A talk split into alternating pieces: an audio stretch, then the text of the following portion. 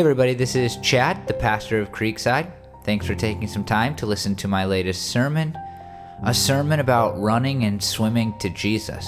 It will play in just a minute, but before it does, I want to ask you to do something. You'll hear this same request made at the end of my sermon, but I wanted to ask you up front. If this sermon is used by God to impact you, or if any of our sermons are used by God to impact you, will you please let us know? You can do that by going to creekside.me slash respond. That's creekside.me slash respond. You know, every week we work really hard to create and preach sermons that will be important to people's lives. And when we're gathered, we get to see and hear feedback from people, but we don't have that privilege when sermons go online. Our sermons get listened to a lot on the internet and various platforms, but we don't get to see how God is using them. We don't get to hear how God is using them very often in people's lives. And we would love to be able to hear stories. We'd also love to be able to follow up with people and pray with people as they move forward in their relationship with God. And so please uh, do me a favor, especially as you hear this Easter sermon and as God uses it in your life. Will you please go to creekside.me slash respond and let us know how God has used it to impact you. That would mean the world to us. Thank you. Again, thanks for listening. I hope that this sermon helps you to learn and live more fully for the glory of God. Good morning, everybody, and happy Easter. My name is Chad, and I'm the pastor of Creekside. Thanks for being with us this morning. There's this thing that's been said a lot this Easter season, and that is it's a bummer that we can't be together in person. And I echo that sentiment. But there's this other thing that I think is really important for me to say at the onset of this sermon. Just because we can't be together in person, just because you're seeing this sermon on a screen, it doesn't mean that God doesn't want to impact you in a meaningful and profound way this morning. How do I know that? Why do I believe that? Uh, a variety of reasons, but one is my own personal story. When I was four years old, my family missed church on a Sunday, which was pretty rare for us. And the following week, we had a tape of our church uh, church's sermon from, you know, maybe the Sunday we missed, maybe it was just an old one. I, I don't know now. It was a long time ago. And I was listening to that tape with my great grandma, one of these, if you can remember these. I was listening to the tape of my pastor, Pastor Tom Wilson's sermon. And he got to the end and he said, If you want to be a Christian, then pray this prayer with me. And, and I looked at my great grandma and I said, I want to be a Christian. I want Jesus to come into my heart. That's how I would have said it then. And my great grandma bowed her head with me and I prayed to accept Jesus as my Savior and to give him my life. I became a Christian because of words that I heard on a tape. And while I wish that we could be together, I could preach this sermon while seeing your faces and not just staring into a camera. I believe, I know, I know that God wants to impact you today and that God can impact you today, even though, even though this is through media and not in person. And so, right from the beginning here, what I want to do with the, just to start this sermon, something that I don't always do to begin my sermons, is I just want to pray that you will believe in your heart that God wants to impact you today. And, and I want to pray that God will impact you today. And so, will you, wherever you are, bow your heads with me as I pray for you. Lord Jesus, I pray for all the people who are watching and listening. And I ask God that you would use my words and more importantly, your word in Scripture, the story we're going to look at this morning I pray that you would use it to impact them, God. I pray that some people would choose, like I did as a four year old, God, to become Christians this morning. I pray, God, that others who are Christians, God, would be excited about you once again. And I pray for even uh, others, God, that they would choose to serve you in new and better ways because of the words that we see here, the words that they hear this morning, God. I pray that you would use me in a powerful way, Lord, as you did Pastor Tom Wilson so many years ago. And I pray these things in Jesus' name. Amen. Uh, you know, when I was four, I accepted Jesus as my Savior, but, but it wasn't until I was 17 years old that I really got serious about my relationship with Him. And I'll tell you some of that story near the end of of my sermon this, uh, sermon this morning. But but here's, here's the reality, and this is what my testimony says, and more importantly, the words in scripture that we're going to look at. This is what it says. It says that, that if we don't realize the finality of our failures, then we will never truly embrace Jesus the way that we should. Here's my proposition for this morning the resurrection means that our failure is not final, and it should cause us to stay with me, run and swim to Jesus. I know that leaves a big like, huh? What? What is this guy crazy in your heads? But but I want you to listen to this story in John 20 verses one and two. That's where it starts. Listen to this. Early on the first day of the week, while it was still dark, Mary Magdalene went to the tomb Jesus was killed just a few days before this. His disciples had seen him hanging on the cross. They had seen that, that, that he was dead. He was dead, he was gone. And they had lost all hope. They thought the great story of Jesus had come to an end when he was nailed to a cross, when he was crucified and, and died on that cross. And now we encounter this woman named Mary coming to the tomb. And then we read this and, and she saw that the stone had been removed from the entrance. So she came running to Simon Peter and the other disciple, the one Jesus loved, and said, They have taken the Lord out of the tomb, and we don't know where they have put him. This woman, Mary, doesn't doesn't understand at this point that Jesus that Jesus has come back from the dead, the very thing that we are celebrating this morning. She just knows that his body is missing, and, and so she goes to Peter and another disciple. But I want to stop there and just talk about Peter. Maybe you know about Peter, uh, but maybe you don't. And I think it's important to give you some of the background because the background of Peter's life really makes this moment incredible. Peter's name used to be Simon, but then he met Jesus and Jesus changed his name. He was a married man and he was a fisherman. His brother told him about Jesus, brought him to Jesus when Jesus was just starting his ministry.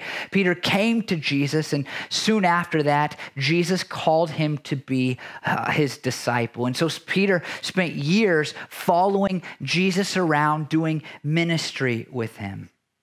Peter experiences incredible things during this time. I mean, goodness, he walks on water, he sees miracles, he hears Jesus teaching, and he witnesses the transfiguration where Jesus' uh, divinity is revealed to just a few of the disciples.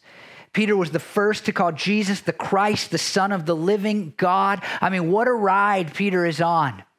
And at the beginning of all of it, there's this incredibly telling story. This, this story where, where Peter and, and some of his friends and coworkers really are out on a boat and they're fishing and they're not catching any fish. And then Jesus says, Flip your nets to the other side. And all of a sudden, they have this incredibly miraculous, this verifiably miraculous catch of fish.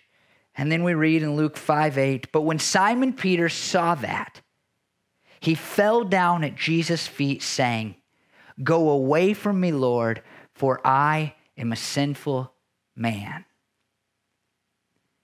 And then he hangs out with Jesus for three years. And, and, and, I think that a lot of us would just guess, like, well, over that time, Peter had, had become something more than a sinner. But the story that the Bible tells, it seems the story even Peter tells, is that he was still a, a sinner desperate for a Savior. Uh, on the night before Jesus was killed, just uh, a few days before we now encounter him on Easter, just uh, a few days before that, the night before Jesus was killed, Jesus predicted that Peter would deny him three times. And Peter's response is, is to pledge his undying allegiance to Jesus. In Mark 14 29, Peter says, Even if all fall away, I will not. Peter's like, it's not going to happen, Jesus. I'm in this for the long haul. No matter what you deal with, no matter what you face, no matter what you suffer, I'm in it with you. I won't fall away. But he did. Just a little while later, Jesus is arrested. He's led to be uh, unjustly tried at the hands of some religious leaders. And, and, and while that trial is happening, Peter's asked three times whether he knows Jesus, and three times he denies it, even vehemently. And then a rooster crows, something Jesus had predicted. And then we read, we read that Peter wept bitterly. He wept bitterly. The Net Bible says this when Peter wept out and wept bitterly, it shows he really did not want to fail here and was deeply, deeply grieved that he had. He was deeply grieved that he had failed, and so he weeps bitterly. I've only wept bitterly a handful of times in my entire life, and I was thinking about that in preparation for this sermon. What are the times where I could say that I wept bitterly? What does that, what does that look like in my life? And uh, I can think of three times really. Uh, the first, told all of these, I think I've told about all of these in sermons before, but the, the first would be my last college baseball game. I knew that, that my baseball, you know, time, at least in an organized way, in a in a high level way, it was over. And, and, and it was so weird because our, our last game actually got rained out. So this moment didn't take place on a baseball field, it took place in an apartment.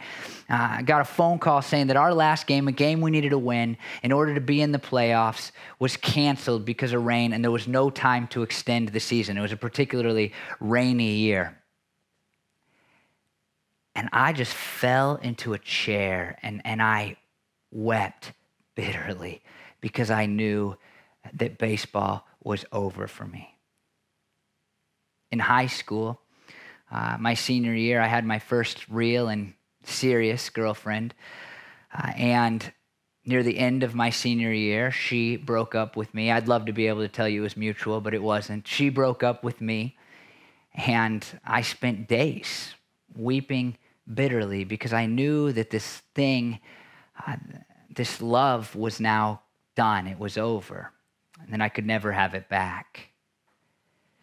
And then, uh, you know, most recently of these three stories, when my, when my dog died, Roy, some of you knew Roy that went to our church. He was the greatest dog that's ever lived. And, uh, and he was sick uh, for, you know, a week or two before he died. And, and we couldn't figure out what was wrong. Lots of vet bills and uh, he had a swollen leg, and we thought maybe he had gotten a poison. We just didn't know what was happening. We still don't know what was happening, but all of a sudden, for really the first time in Roy's life, he tried to get away from me, and and we figured out really quickly he was trying to find a place to die.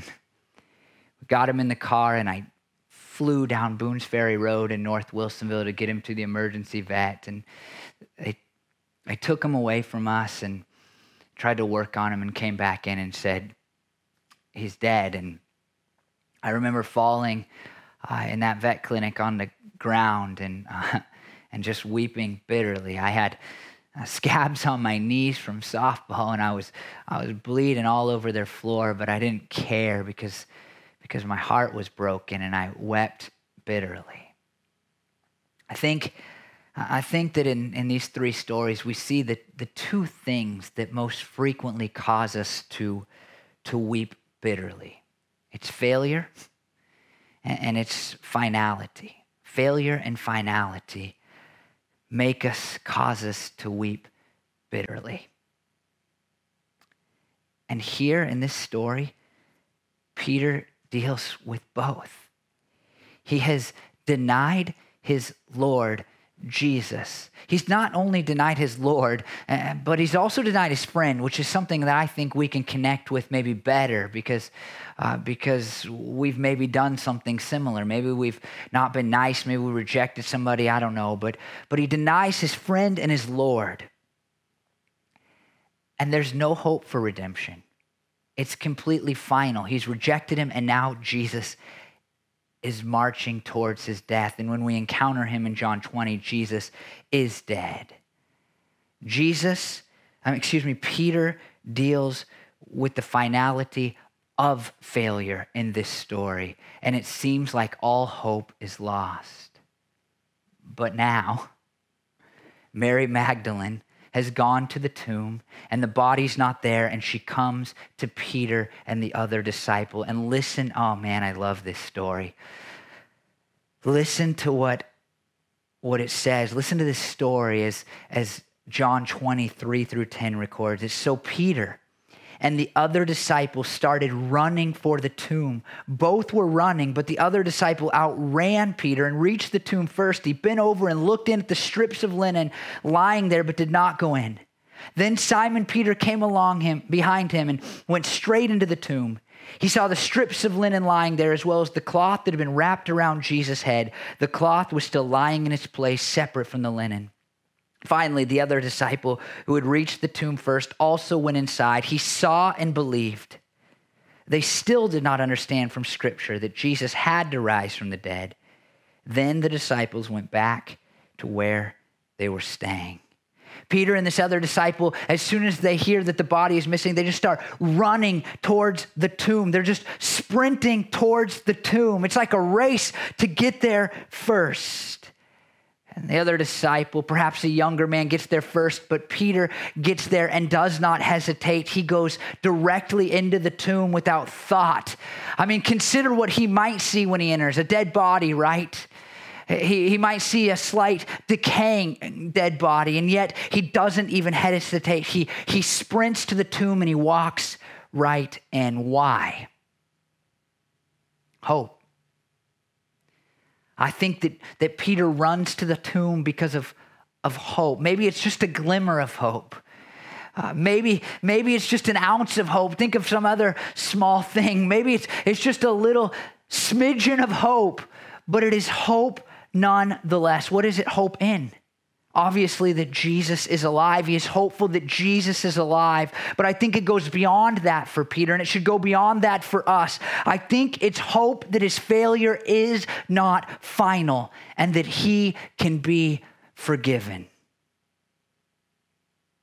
Bishop Ryle says this Could it possibly prove, running to the tomb, seeing the tomb, could it possibly prove that their deep sorrow was going to turn to joy. Here's, here's what I wonder about some people, and it, it might be you. Why don't you want the resurrection of Jesus to be real? I mean, I know, I know this, that you, just like me, just like every person watching this right now, you have regrets. You have areas in your life where you know that you have failed. Eh, you know that you have done things that are wrong and maybe even evil. And you know, you know somewhere inside of you that that those failures are final, that you can that you can never be forgiven for them. They can never be made up for. You did it and it happened and it's over. And so why don't you want Jesus to have risen from the dead? Because here's what we believe as Christians. We believe that God created people to be in perfect union with them but the first man and woman, Adam and Eve, they chose to reject God by sinning, by doing something that He told them not to do. And out of that, every single person, including you and me, has chosen to reject God in one way or another. And, and what God could have done is He could have just wiped us out and started over and said, That failure's final. Let me do it all again. But instead, God said, You know what? I want to redeem these people. I want to forgive these people. I want to re enter into a relationship with them. I want there to be redemption. And so God sent his son Jesus. Jesus came to earth, born of a virgin. He lived sinlessly. He never rejected his Father in heaven. And at the end of that sinless, perfect life, Jesus was brutally beaten he was whipped, he was scourged, he was mocked, he was tortured, he was stabbed, he was killed. And he did it all for our sins. But the Bible makes something clear uh, that if Jesus stayed dead, then we were still stuck in our failures the process of salvation, the process of forgiveness, the process of offering us eternal life was not finished until Jesus got out of the grave. Now, that's the story.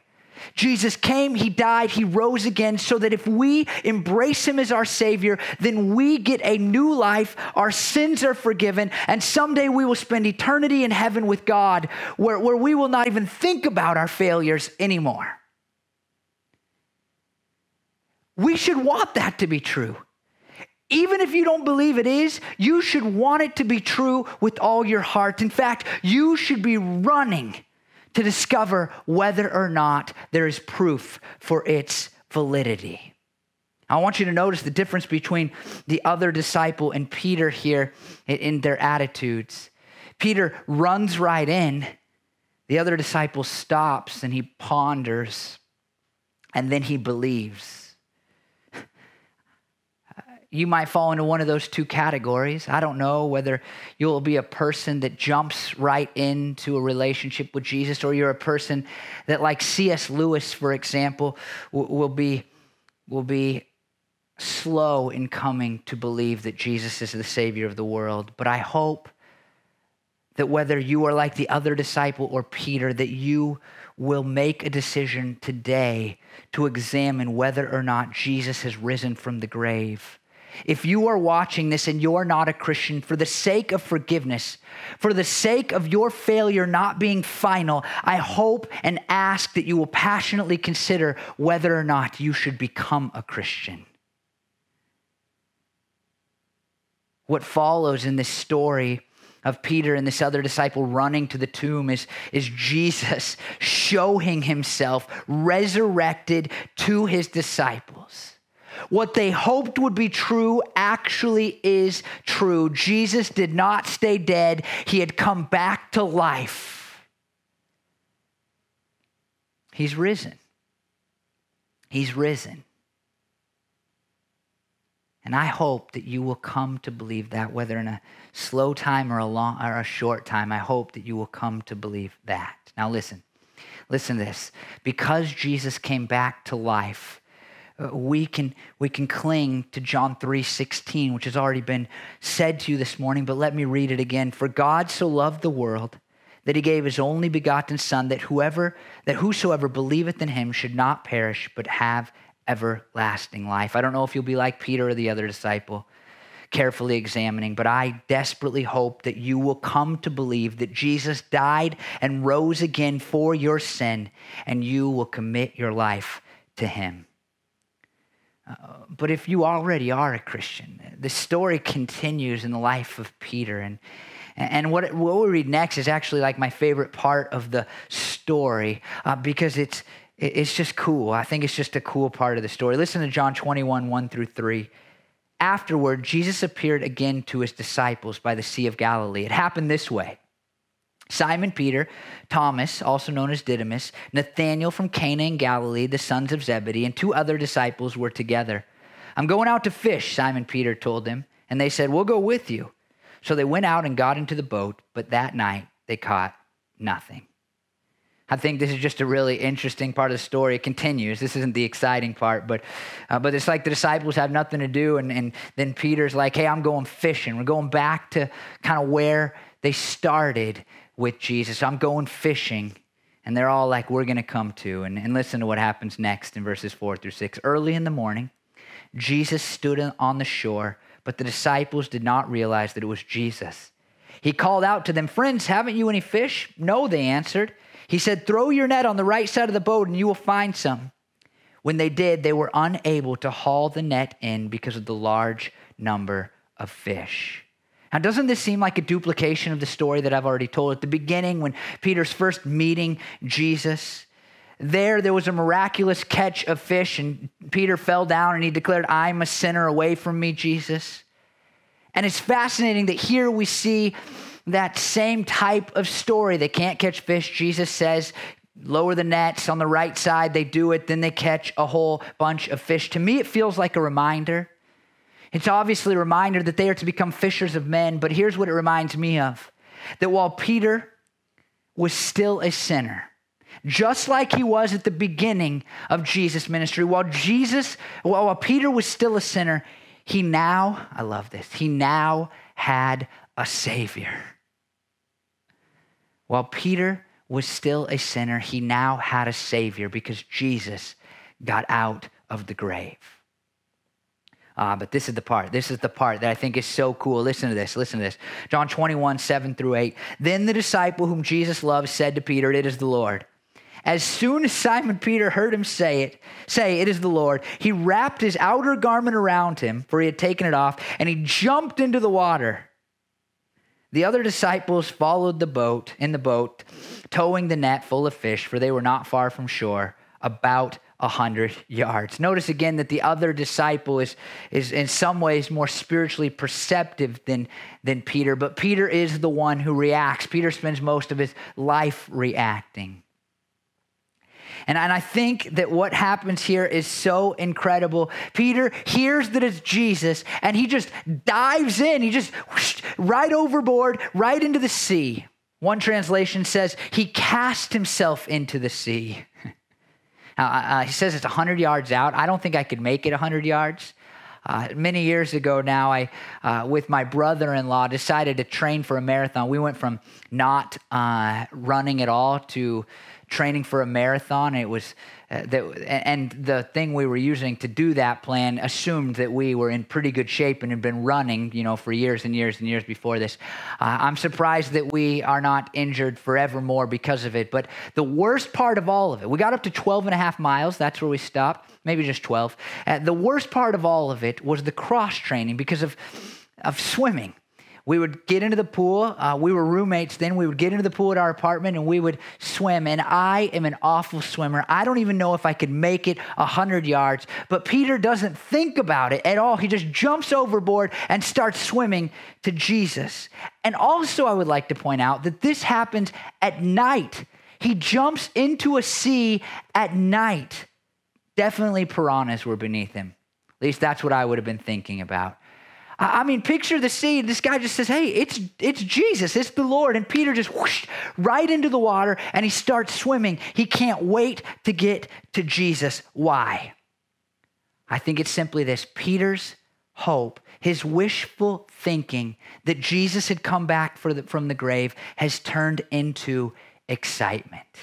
It's turned into excitement. Peter has gone from hoping that maybe his failure is not final to realizing that it doesn't have to be.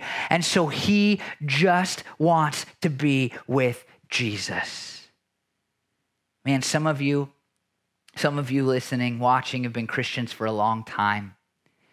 And maybe, maybe at the beginning of your ministry, or excuse me, your, your uh, Christianity, you, you were excited about Jesus.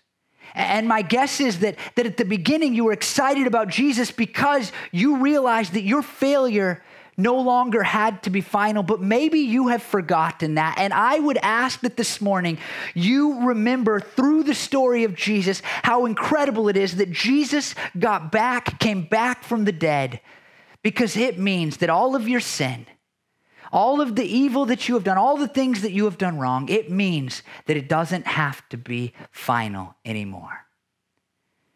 While Easter is a great day for some of you to say, you know what, I need to want this to be true. I should want this to be true, the resurrection. It's also a great day for some of us to be excited about Jesus again, maybe, like it says here, to cast ourselves into the sea to be with Jesus to dive in, to go deep in your relationship with Christ because you realize that his resurrection means your failure does not have to be final. John 21, 9 through 14, the story continues. When they landed, they saw a fire of burning coals there with fish on it and some bread. Jesus said to them, Bring some of the fish you have just caught. So Simon Peter climbed back into the boat and dragged the net ashore. Let me read that again. So Simon Peter climbed back into the boat and dragged the net ashore. It was full of large fish, 153. But even with so many, the net was not torn. Jesus said to them, Come and have breakfast. None of his disciples dared ask him, Who are you? They knew it was the Lord. Jesus came, took the bread, and gave it to them and did the same with the fish. This was now the third time Jesus appeared to his disciples after he was raised from the dead. My big question for this passage of scripture this story is did Simon Peter, did Peter get back to the shore first? But uh, either way, it's a beautiful part of the story. Jesus meets his disciples' physical needs, but but beyond that, what I love here is that that Peter so willingly serves Jesus. Jesus says, Bring me some fish that you have caught. And, and notice again, I read it twice for you. Uh, Simon gets back into the boat, probably soaking wet, right? I mean, he swam 100 yards to be with Jesus. And then Jesus says, Hey, do this. And, and then Peter goes back to the boat where he started in this story. And he, and he starts dragging the net ashore. And just notice here that it was full of large fish, 153 large fish. That has to be super heavy. And here's, here's, oh man, I love this. What I love about it is that because Peter sees the resurrected Christ, he not only runs to the tomb, he, he not only swims to the shore, but now he also serves Jesus by pulling the net. Peter realizes that, that Peter doesn't even realize. I think Peter just desperately wants to serve Jesus because he realizes that now that he has come back to life, his failure is not final. His failure is not final. I think there's a third group of, of people that are, are watching this morning. Some of you, not Christians, you should give your life to Jesus. Some of you, just not excited about Jesus. Man, be excited about Jesus. But others of you, you're just not really living for Jesus. You're not really serving Jesus. If Jesus asks you to do something that's remotely hard, you don't go out to the net, grab the 153 fish, and start dragging it. You just say, ah, I'm more comfortable over here by the fire. But through the story of Peter, we are reminded that because Jesus came back from the grave, our failure is not final. And that should compel us to want to serve Jesus with all that we are and in all that we do. Peter's full reconciliation actually happens after this story. You can read it, and you should read it this week in John 21 15 through 19. But here in our story, we see this incredible thing I mean, Peter is totally, totally enamored with being with Jesus because he sees that his failure is no longer final. Peter sprinted to the tomb and he swam to the shore. I think of this. I think of this this morning. We see these three things that Peter does, and I think they should be duplicated in our lives.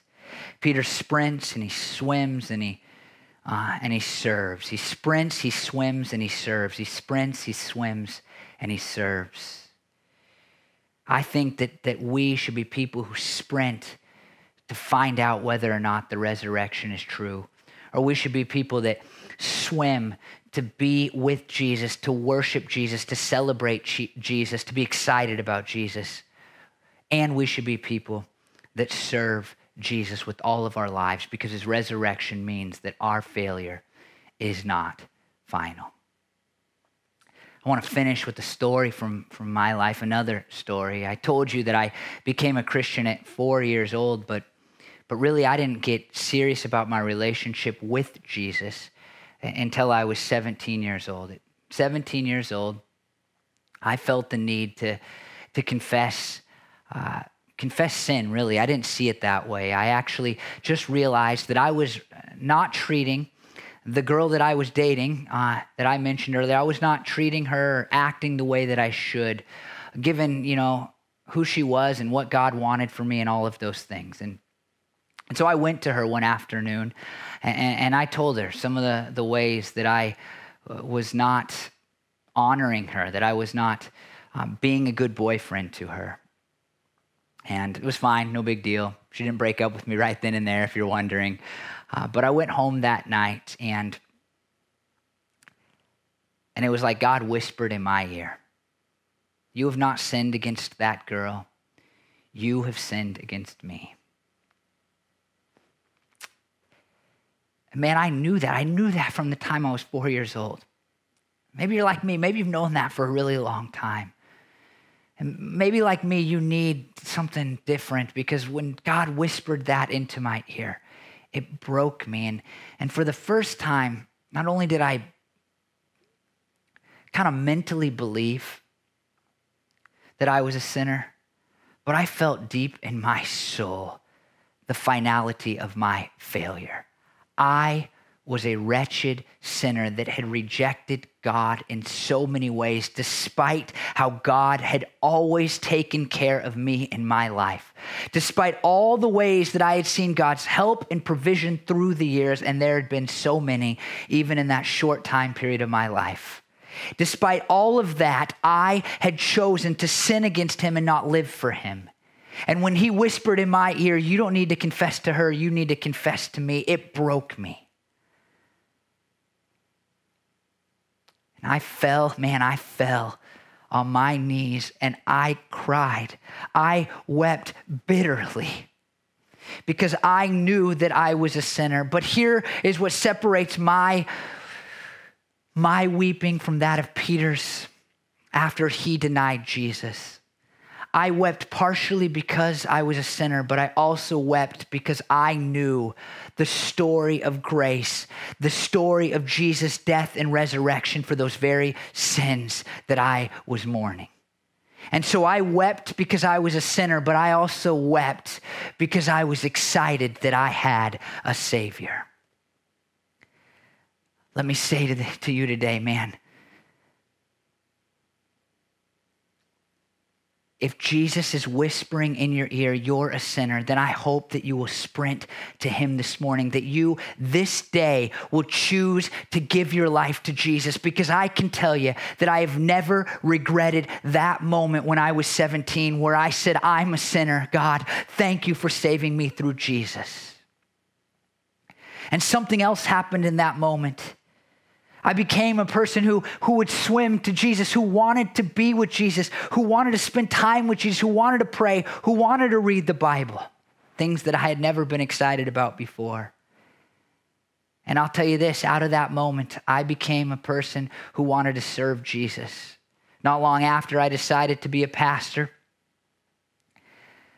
In that moment, I can see all of it, all of the story of Peter. I didn't sprint literally, I actually fell to my knees, but I sprinted. I didn't swim literally, but I, I wanted to be engulfed by his presence. And in that moment, I didn't serve, but I chose to serve with the rest of my life. I sprinted and I swam and I served. And I'll tell you, it's completely changed my life for the better. And so today, you, please, whether you're not a Christian, you need to become one. Whether you are a Christian, but you have not been you don't care, you haven't cared about being with Jesus, you haven't been excited about Jesus, or whether you're a, a Christian who has forgotten that you need to serve Jesus, make a decision this morning to do those things. Make a decision this morning to give your life to Jesus. Make a decision this morning to reignite your passion for Jesus. Make a decision this morning to serve Jesus, to leave sin behind, to do the things that God has called you to do. I ask this morning that you would be a person that would sprint, swim, and serve because Jesus came back from the dead when we realize that our failures don't have to be final because Jesus got out of the grave, it compels us to sprint, swim, and serve. It compels us to embrace Jesus. Let me pray that that will happen for you today. Lord Jesus, I know that, that a tape, God, is still recording of a tape changed my life. And, and, and while the, like Peter and, you know, John 21, 15 and on, God, well, well, maybe his reconciliation wasn't complete until later. Mine, maybe mine wasn't either, God, after hearing that tape. I don't know, but you changed my life through a tape. And I'm asking, God, that this morning, whether people are watching in the evening, I pray, God, that you would, that you would use this video, God, this live stream to impact lives.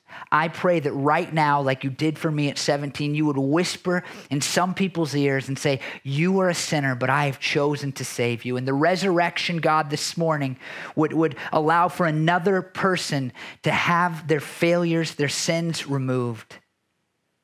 God, I pray that people listening to this sermon right now, God, I really am asking that they would give their life to you, that you would call them into Christianity and they would make that decision. They would believe and make that decision. And Lord, I pray for those who are Christians. And on this Easter, let it be a day where, where they once again, God, are excited about you and choose to serve you, God, because they realize, they remember, God, that your resurrection means our failure does not have to be final.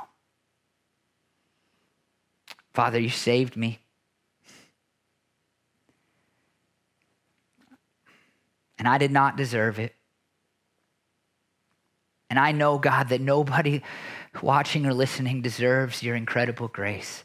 But I pray you'd pour it out on them right now and you would make a difference in their life. Like I prayed at the beginning, impact them right now in a powerful way.